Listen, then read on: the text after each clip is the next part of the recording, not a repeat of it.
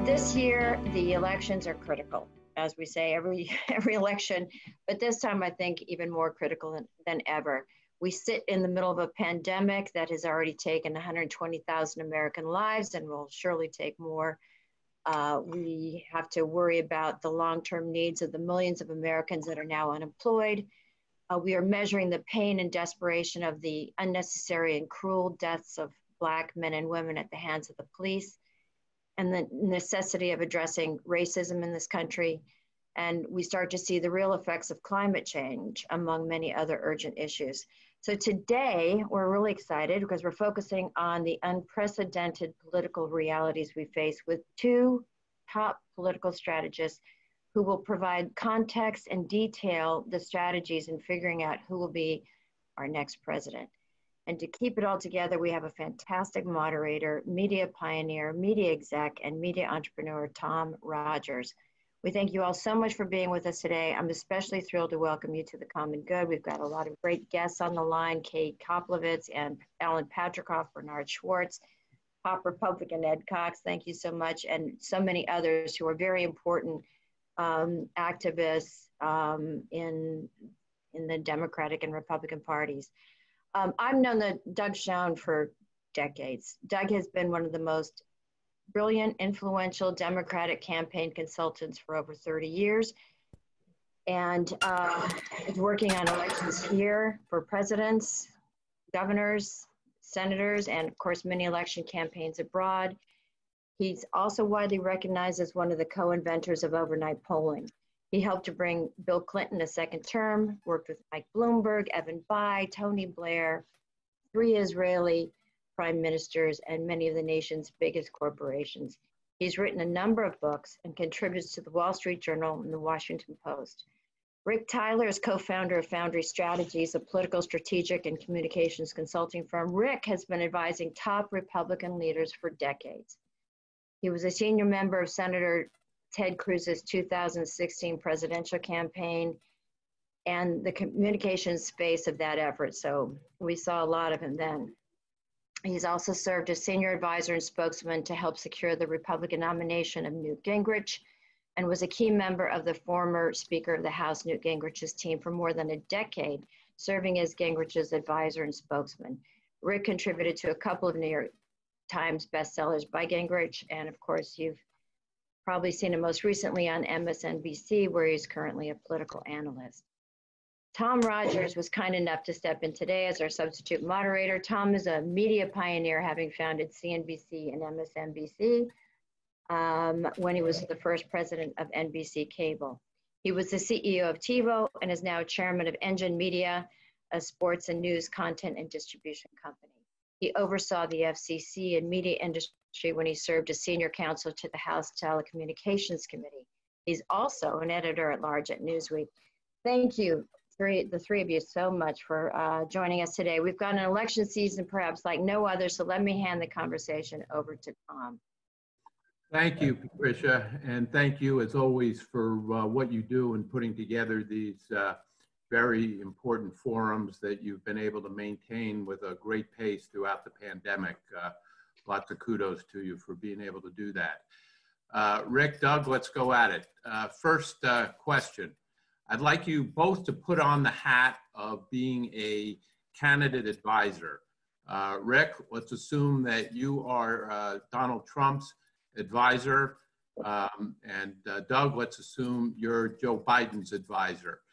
Given where they both are right now in the campaign, take three minutes each to headline the advice you would give um, Rick, Trump, uh, Doug, Biden. Uh, what would you say each have to do in a way that uh, we could summarize it before we go on? Shall I start? Sure, Rick, over to you. So let me first let me first stipulate that um, if I were to give advice to Donald Trump, that he would actually listen to advice. So let's just start. Let's just start there. But if you were listening to my advice, I would tell Donald Trump um, to sort of, uh, you know, he's got to back off of all this rhetoric. Uh, this election is going to be judged by, by, essentially two things, and and they're they're um, inextricably linked together. And, and one is the management of the COVID virus and the way it affects people's lives. And the second is the economy, which is exactly how it's affecting people's lives. And we can see now with the resurgence of the COVID virus, um, Wall Street is nervous, business owners are nervous, uh, businesses who, that have not been able to reopen uh, are nervous um, because a resurgence means uh, perhaps even you know more shutdowns. And the longer this goes on, the harder it is for those jobs to come back. So what I would try to convince Donald Trump of doing is is that he is managing the virus and I don't know that I'd have him particularly go back to the daily updates, but people do need some sort of assurances on how this uh, virus is being managed. I don't think you're going to get away with anymore that it's just going to go away like magic. That's just not that's just not realistic. Uh, it's not going to happen. Uh, so he's got to do that, and, and then he's got to convince people that the numbers that he did enjoy, which were an extraordinary economy, he likes to say it's the world's best economy. Of course, every president since Warren Harding could actually say it's the world's best economy. It has been since 1880 when we uh, took uh, that first place position from the British. Uh, and he had extraordinarily low un unemployment rates, and he also had a, what I would call a, a, booming stock market. And so all his economic numbers were very good. Now they're terrible, um, and they're not likely to come back. But the only way they're going to come back is if he figures out how to manage this virus and that people understand he's manage, managing the virus.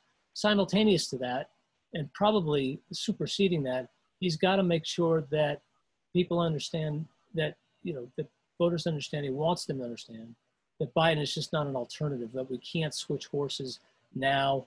And not only, not only are we going to have uh, the, the virus wreaking havoc on the economy, uh, I would advise him to convince people that uh, Joe Biden is going to wreak havoc on the economy on top of what the COVID virus is already doing. Very good. Doug, over to you. How would you advise Biden at this point? You're on mute, Doug.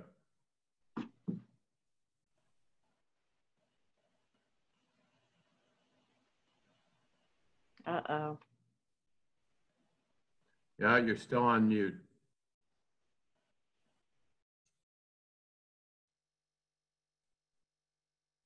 I, I wonder if he could call in Greg or something. Yeah, he can call in. I'll send him the phone number. All right, we're going to give you a phone number, Doug, to call in, and hopefully that'll solve the audio issue. Uh, while we're trying to solve that, uh, Rick, I was going to ask uh, both of you to switch hats now and how you would advise the other candidate. So now you are uh, political advisor to uh, Joe Biden what would you tell him? If I were advising Joe Biden, I, I would, um, I, here's what I say lately is biding your time is not a winning strategy for Joe. And what I mean by that is a lot of people think if Joe Biden is just quiet, and originally he was in his basement, and uh, I, I sort of kidded about getting out of the basement, but I think get, being in the basement was actually a very serious issue. Uh, Biden in the basement is not a good look for a presidential candidate. Um, it, you know, just a simple thing if you're going to be a can, if you're going to be a presidential candidate and you're stuck in your home because of quarantine or whatever, be in your kitchen because that's a place that people relate to. That's that's where the family gathers. That's where the cooking is occurs. That's where socialization. Uh, people socialize together. It's it's all in the kitchen. Be in the kitchen. Um, he has moved out of the basement a little bit, uh, and some people are worried about gaffe-prone Biden, and he is gaffe-prone. But there's so much that he and his campaign could do in scripted videos. I mean, Hollywood uh, has had a heck of a run for the last hundred years, uh, making alternative realities or wonderful realities from music, video, and, and, and sound and script. And they need to be doing that. And what they need to convince people is what does a Biden administration look like just juxtaposed to a Trump administration? And it's not good enough that we're just going to return to normalcy. He's got to really lay out uh, an agenda of, of where we're, of what we're going to get, what we're going to get back to, and what things are important. He has a lot of opportunities there. There are a lot of things uh, that people are talking about, like uh, police reform. Uh, you mentioned the environment, but there there are a lot of agenda items that he could talk about. He is talking about some of them, to be fair, but I think he could do so much more uh, than what he's doing right now. Um, so let's uh, follow up on that a minute. Uh, given that he could do more, he seems to be doing very well, given the national polls and key state polls, by by doing very little. Would you advise, hey, as long as Trump is, looks like he's continuing to self-inflict wounds, uh, better to lay low and let that play out as long as possible before uh, trying to grab more spotlight himself? No, I would not advise him to do that. It is true that uh, he, he's ahead on average about nine nine percentage points, and as of today, about 14 percentage points uh, nationally, and and that's important. It's more important to look at the uh, the individual states, particularly the swing states, and he's also ahead in those states. In fact, Trump is defending states now like Arizona and Iowa, which he which he won. Um, but never underestimate a hundred million dollar ad buy and what that can do to somebody's reputation. I, I would admit that it would be very hard to change Joe Biden's um, uh, to redefine him at this point in his career because he's pretty well established and well known. But Donald Trump would have to convince people uh, that he is just unacceptable. And a $100 million ad campaign uh, can do that. And so he has just got to be forward leaning all the time. He's got to use Trump's weaknesses against him. Trump uh, has an ego and he, he doesn't take uh, attacks lightly. And you've got to keep him counterpunching all the time. If you can keep him counterpunching, uh, Donald Trump is apt to say some pretty foolish things. And I think you can get him to continue to say that. But again, I think Biden's got to lay out his vision very strongly for what a Biden administration looks like. Remember, he's not a gen- he's not a transformational or generational candidate. We're, the Democratic Party hasn't sort of switched generations and moved ahead with an exciting, vibrant candidate who doesn't who has all kinds of new ideas. Uh, Joe Biden is well established. He has a well established record. Not all that record is good, uh, and so um, he, he, he has really got to lay out a vision that people can repeat and repeat and choose it over what Donald Trump is offering, which so far is pretty meager. Well, let's go back to your Trump advice a minute, which was. This is Doug Schoen, if uh, I can join. Uh, Yes, thank you. Join. No, and my apologies. I tried. I'd like to think my political, excuse me, my political abilities exceed my technological abilities and may exceed the uh, quality of my voice. But let me try to reply to what Rick was saying. First, First, with an with your, an your, advice to uh, to Biden. Uh, your Yeah, uh, your right. I was going to provide my advice to Biden, my answer to Trump, and my rebuttal to Rick, all in three minutes. Okay. So, first of all, I'd say my advice to Biden would be keep doing what you're doing. There will come a time in the next month or so, month and a half, he will have to outline positions. I get that. But given the Times poll, the swing states, and the utter failure of the Trump campaign, uh, there's an old rule in politics if your opponent is self destructing, uh, let him do it. You don't need to help. And Biden doesn't really need at this point to be uh, a transformative candidate, a bold candidate. He just needs to be basically not Hillary, uh, bland and acceptable and tolerable. And the Times poll suggested pretty clearly uh, that uh, the bulk of his vote, certainly the large margin he is enjoying, is because of opposition to Trump rather than support for him. Uh, that raises the question, and I think I agree with Rick on this point, that um, uh, what Trump has to do is make this not a referendum on him, which it is now, but a choice between he and Biden. And if he is in a position that he can make the case that Biden uh, has either over time failed, been wrong on a series of key policy uh, issues, or uh, does not have clear programs, or has flip flopped, then I think he can make this a much closer race than it is. It's not a 14 point race. I'm not even sure it's a nine point race. My own take is that it's probably somewhere between five and seven points. The Economist uh, projection was for tomorrow there'd be a six or seven point uh, Trump victory. And I think, um, I'm sorry, apologize, Biden victory. And I think that's about right. Or to put it another way, Biden is in a position where um, I think he cannot gain support at this point. He can only lose support. And I would say this to conclude given the results of the primary, the, the victories of insurgents, potentially in Kentucky and certainly in New York in congressional races, there is a great opportunity for Trump to not only make the case that Biden has failed and is uh, wrong for the times, but that Biden himself uh, is tied to left wing policies. Trump has to empathize, Trump has to associate himself with the recovery and not run away from coronavirus in the way that he has. If he keeps doing that, he won't succeed. Let me stop there. Follow up to that. Given the degree of polarization that exists in the country today, how many people do you think, particularly in key swing states, are truly persuadable at this point? How much of the electorate do you think is subject to being able to switch their current view uh, relative to whatever the polls are directionally picking up now? Well, I, I think there are two tranches of voters. The first tranche would be those that are independent and independent leaning Republicans who, for whatever reason, have decided they can't or won't vote for Trump. If there's a nine point lead uh, in the real clear and 538 averages, that, that would be three or four points. So you get down to five or six points.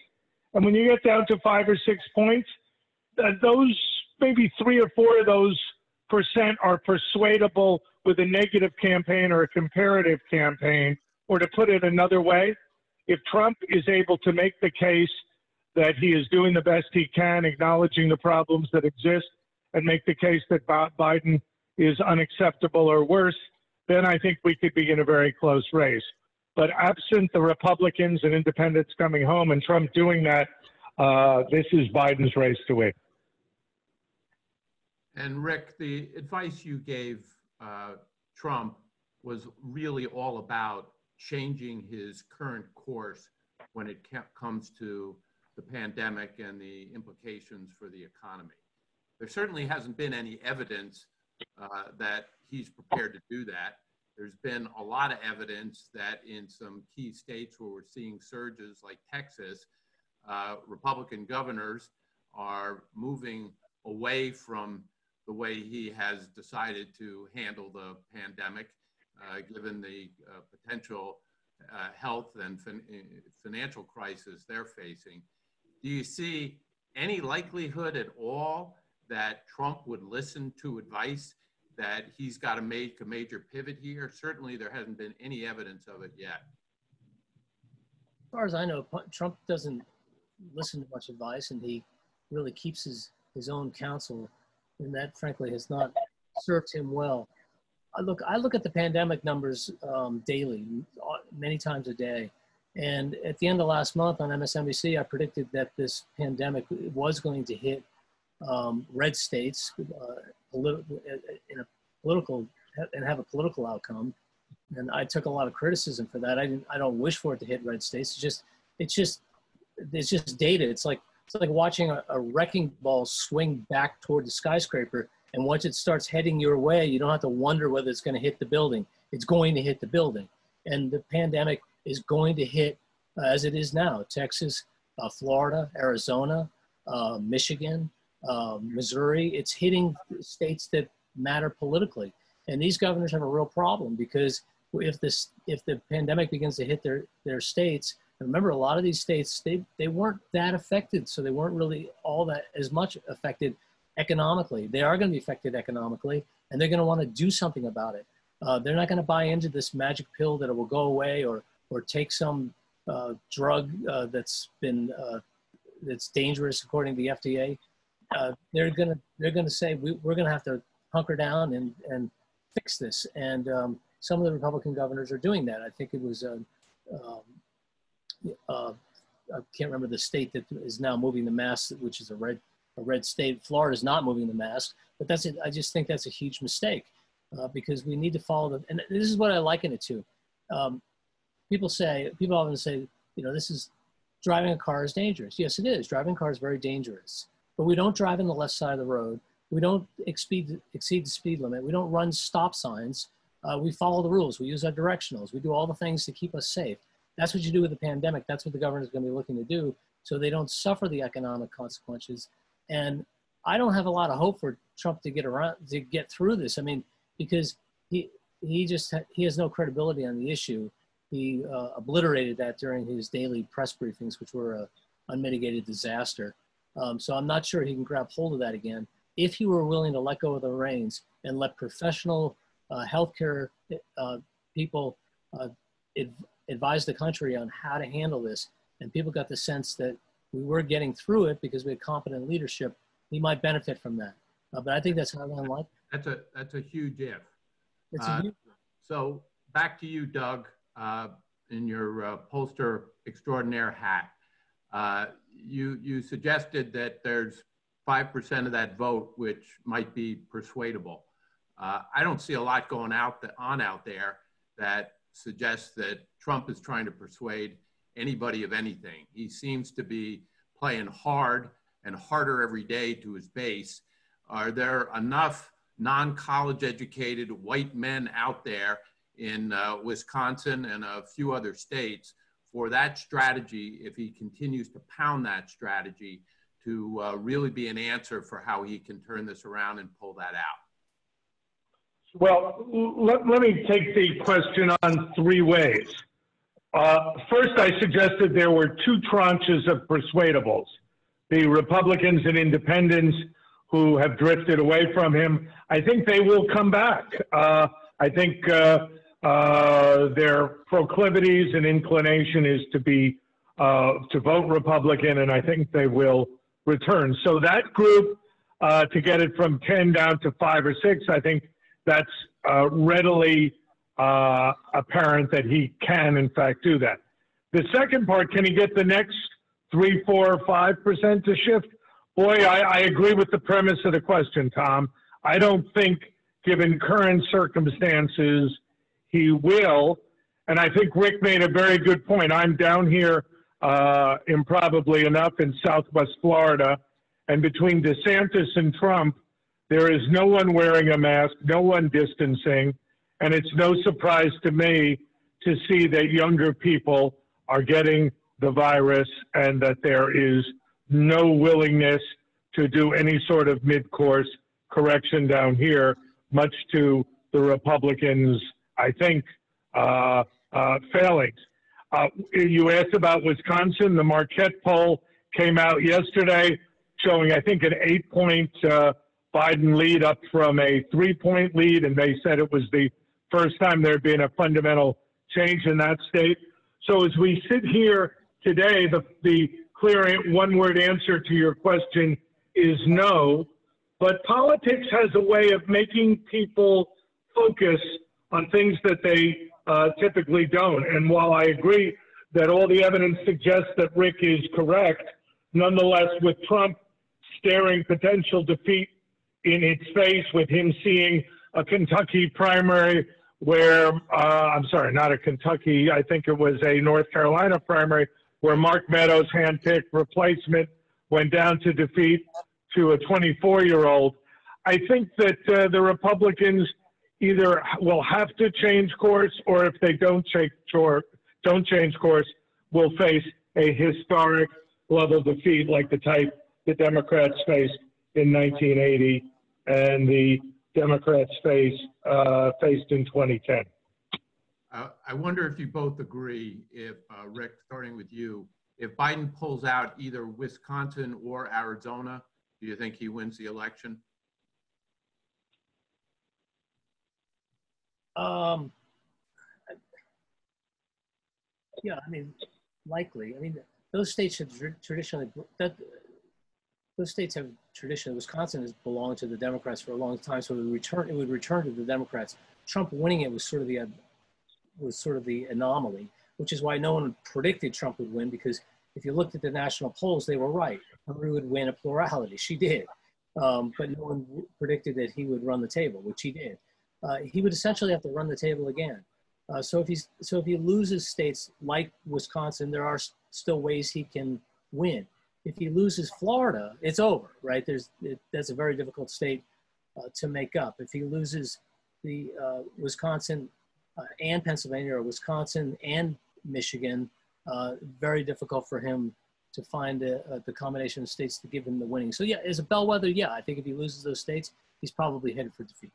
Uh, Doug, let me just refine the question a little bit uh, for you. And my, my thinking is that given how uh, Michigan and Pennsylvania are currently polling and how suburban women look like they have uh, pulled away from Trump at, uh, at such numbers that it would be very hard to see how the suburbs of Philadelphia, Pittsburgh, Detroit uh, would uh, end up being able to deliver either of those states back unless he uh, miraculously does turn out more non-college educated white men than is foreseeable, uh, that uh, the election really could come down to Wisconsin, where if Trump were to lose Michigan and Pennsylvania and everything else remained the same, um, whoever wins Wisconsin uh, wins the election, and if Trump held Wisconsin, he'd win by one or two electoral votes.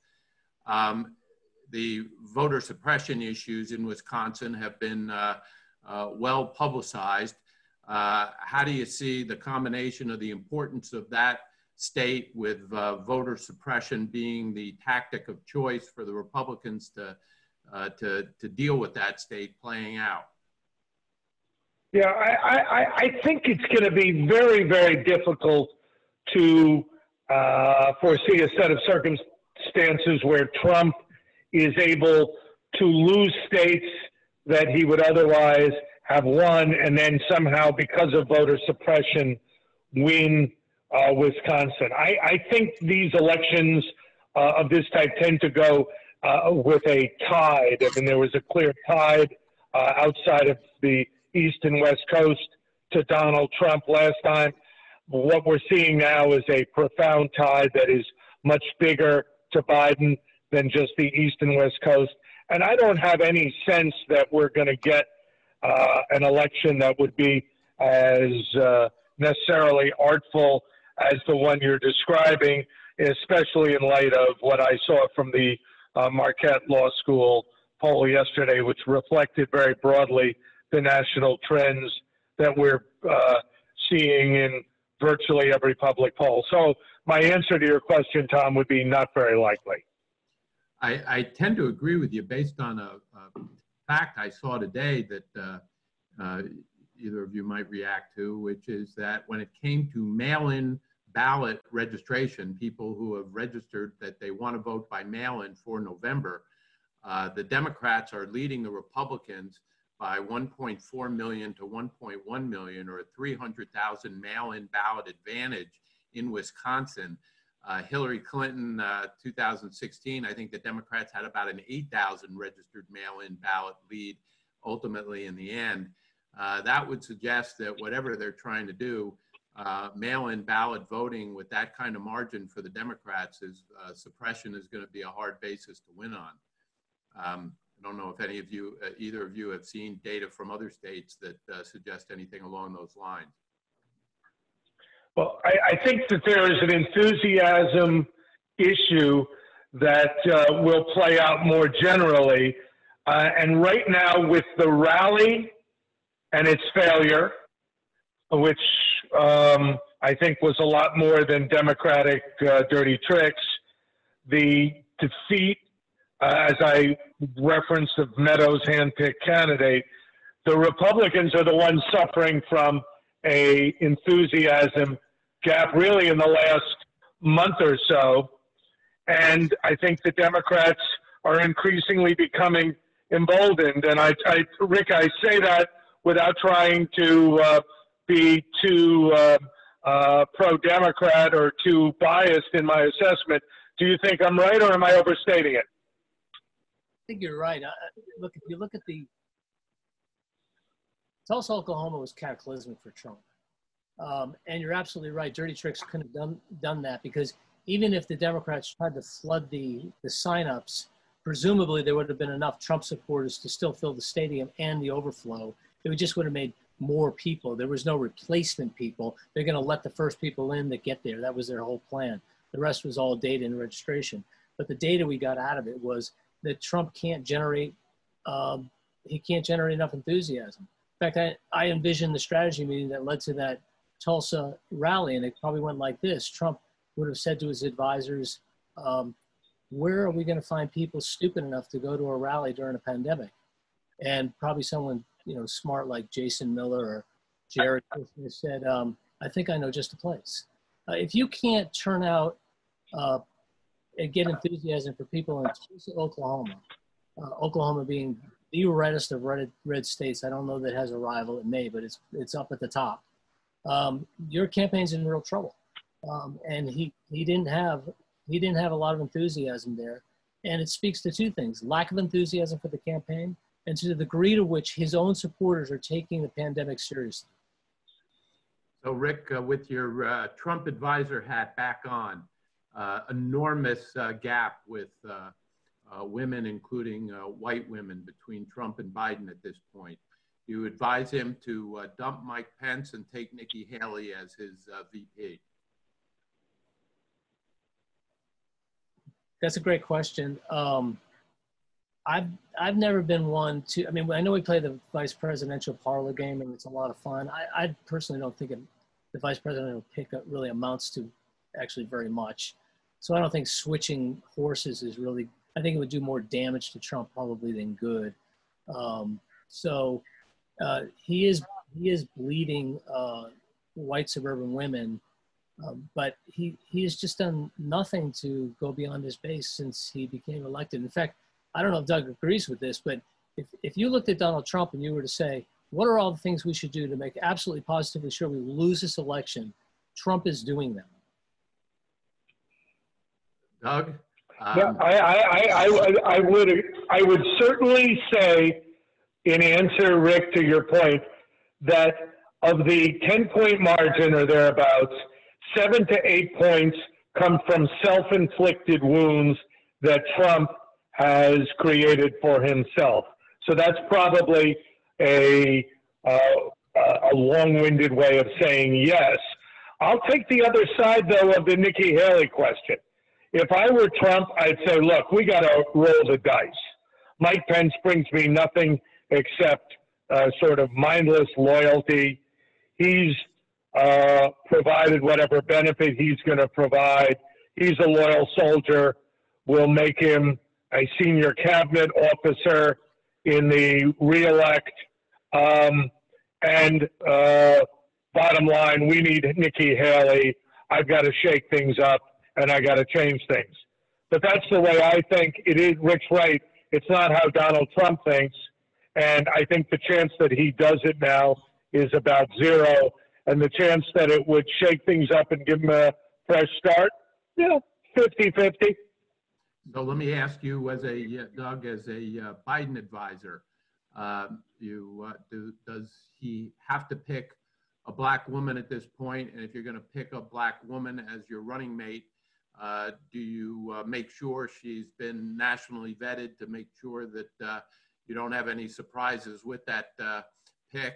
And does that lead you to say Kamala Harris is uh, the likely VP choice? Well, let, let me put it the way I would put it, and I'll, I'll, I'll answer yes. it is given the role that Jim Clyburn and African Americans played in nominating Joe Biden, I would be hard pressed to think of a situation and a set of circumstances that would not uh, militate in favor of Trump, uh, I'm sorry, of Biden picking a qualified African American to be his running mate. Given that there is a substantial chance that I think even Biden and his most ardent supporters would acknowledge that he will not be able to potentially finish his term, certainly not serve two terms, I think that that becomes an even stronger uh, requirement that he have a qualified nominee. And as I think about it, the most qualified African American uh, woman that I can think of is Kamala Harris. So that's why I reach yes. Well, I Um, hope we have a, a few minutes for Q and A, Tom. Okay, well, you've got a better view of uh, who's got their hands up, I think, than I do, so. uh, We've got, we've got a few hands up and then um, uh, hopefully we'll get uh, answers from both Rick and, and Doug. You guys have been phenomenal. So Kay Koplovitz, can we start with you, please? Yes, I, I was really along the line of voter suppression because I, I do come from Wisconsin originally and it's uh, very severe in a state like that and also in, uh, you know, Georgia, but other states as well. And especially with the voter uh, by mail, with all of uh, Trump's attacks on uh, mail voting, even though he mails in his vote, um, you know, what can Trump do to suppress vote in mail? And will the count be in question um, on the day of the election because of you know a lag in counting vote in mail? I, I kind of wrap that all up. And what can he actually do to suppress voters uh, in the selection Sure. Yeah, let, let, let me start on uh, start on this one and perhaps take a different tone than I did initially. I don't think it's going to work, but there are a number of dynamics. First, he can get in swing states where there are Republican secretaries of state, as we saw in the Georgia gubernatorial. He can lean on secretaries of state in swing states to do everything possible to try to purge people from the rolls legally or not legally. And I think, given the way he plays the game and the way he's been talking, the man is not subtle, and I think he will try to do that. I think it's also the case, Kay, to your question, that whatever happens, if he loses swing states narrowly or even not so narrowly, he will cry foul. And I think that if he loses within a couple of points in a number of swing states, he will say that there were tens of thousands, hundreds of thousands of illegal uh, votes cast. So I think the Democrats are going to have to be ever vigilant about this and make sure that every ballot gets counted. And it is going to take a level of scrutiny and follow through that we probably never had in American politics. And I think for those reasons, and I'm sure others that uh, uh, you all can cite, uh, this is going to be an unprecedented issue and challenge for our electoral system and its credibility. Uh, Rick, um, since you have the tag of being the person closest to Republican campaigns here, how much do you think voter suppression as an ongoing tactic is uh, really going to play a role here? Obviously, in Wisconsin with the Supreme Court uh, race, uh, that was a desperate attempt to uh, win it on the basis of uh, uh, suppression, and it backfired by motivating a hell of a lot of Democrats to come out and vote and gave the race to the Democrats.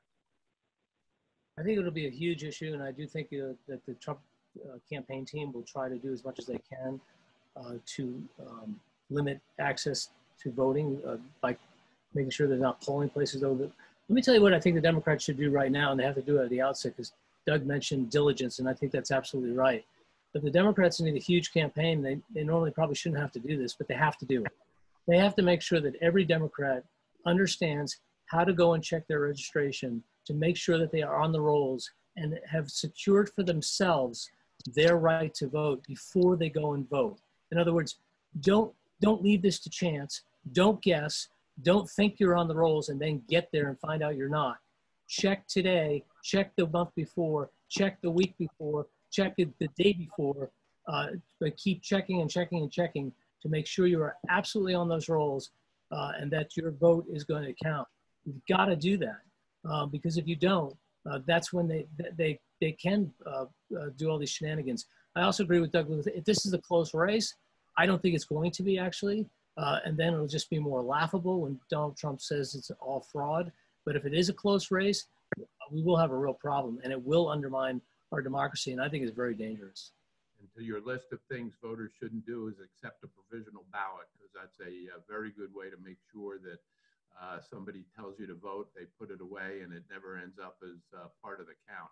Patricia, if you want to call on. We've got, we've got a few more questions. Hopefully we can get to uh, a, a number. So please keep your questions brief. Uh, Morley Klausner, you're next. I, I wanted to know what effect that you, uh, you think the conventions have on the race.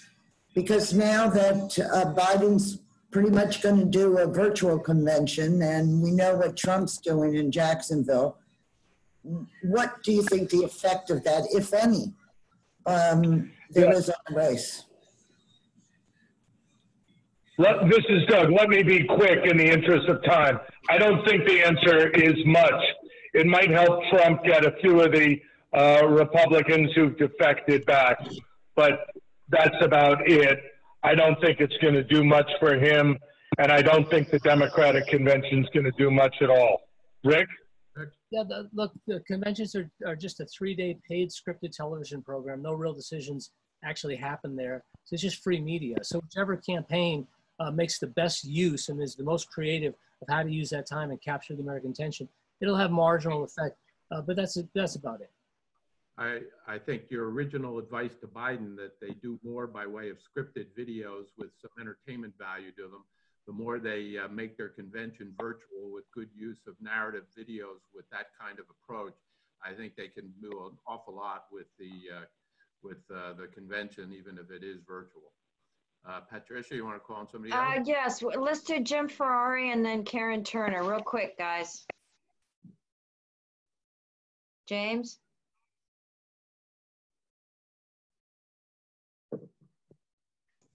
James, if you're on mute, we can't hear you. Karen, are you ready? I'm ready. Oh, There's I'm ready. James. Oh. There's James. Oh, we can't hear you, James. Ka- uh, Sorry. Karen, you want to go ahead? Sure. Um, quick question. Um, what can we do or which organization can we join to help ensure that there are enough polling locations, especially in urban areas, and that they are functioning properly? What do we do now? What do you recommend? You, you know, that's a good question, and I'll, I'll take a limited amount of time and say this is a new one on me with the consolidation of polling places. But to Kay's question, as vexatious a problem as voter suppression is, going from 15 polling places to one polling place is bound to cause problems on election day for the Democrats. I, would just offer uh, Stacey Abrams' organization, which I don't know the name of, which is not only focused nationally, but particularly in Georgia, where there are two Senate races, and obviously uh, what uh, what she suffered in terms of her race by way of suppression is uh, very uh, schooled in the tactics that could be used here in terms of depriving people of vote. It's a great place to check in with. Thank you. Bishop? We've got uh, Laura Quigg and um, Cheryl Douglas. Laura, you go first. Make it snappy if you can. Hi, um, I was wondering what you think the effect of the immigration um, plays that Trump is making now uh, with the H-1B visas, uh, and I mean the border walls all old, but the um, the H-1B visas uh, might have an effect on the race. Rick? Um, look, that's a core issue for Trump, and it revs up his base. It's a revenue for his base. Uh, but you know, he has the anti-immigrant vote. I, I don't know. I don't know what more he's really going to get out of that, other than to assure his people the anti-immigrant vote will turn out. I agree. The, the, this is not a time where people are focusing on immigration as a broad electoral issue. He would do better to talk about systemic racism and employment than he would closing the borders. Tricia, any more? Uh, Cheryl Douglas, are you still with us?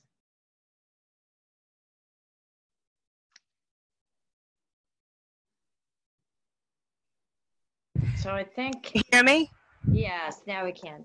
Okay, I would like for you to speak to um, Susan Rice as a VP pick. I know you said that Kamala Harris was was very Yeah.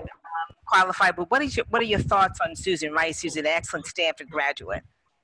Yeah, no, look, Susan Rice is a brilliant woman, and her foreign policy experience certainly puts her among the quali- the someone very qualified. There are two issues I see. First, some questions about Benghazi, which I think would allow for a negative campaign against uh, her and, uh, by extension, Biden. And second, her lack of domestic experience. Thank you. Well, that's about all we have time for, guys. I thank you so much. I just want to remind you, we have uh, a terrific uh, speakers coming up, but Doug and Rick, that was phenomenal. Tom, you were fantastic. Thanks, Tom. Um, thank you so much. I hope Thank you, thank you all, and my apologies for my technological woes. Well, you got it all figured out, so thank you so much. So Thank Thank you. Please come Bye-bye. back, everybody. We've got uh, Governor Larry Hogan uh, with Secretary Jeh Johnson on July 2nd, Neil Katyal with Kay Koplovitz, um, which will be fascinating on um, voter suppression. Sarah Longwell, um, who's with the Republicans for Rule of Law and is uh, Executive Director of Defending Democracy Together. She's been an anti-Trumper since 2016, a prominent Republican. So that'd be very interesting. So um, and of course, Tom Rogers is going to come back and talk about media during this election. Um, so please come back. Thank you so much, Tom. Uh, that was terrific. Um, so we didn't get a chance to get to everybody. I'm glad Fred Hochberg was with us, former uh, president of the Exim Bank, and a lot of other terrific um, people. So thank you. Please come back. Thank you. Okay. See you again Thank soon. you.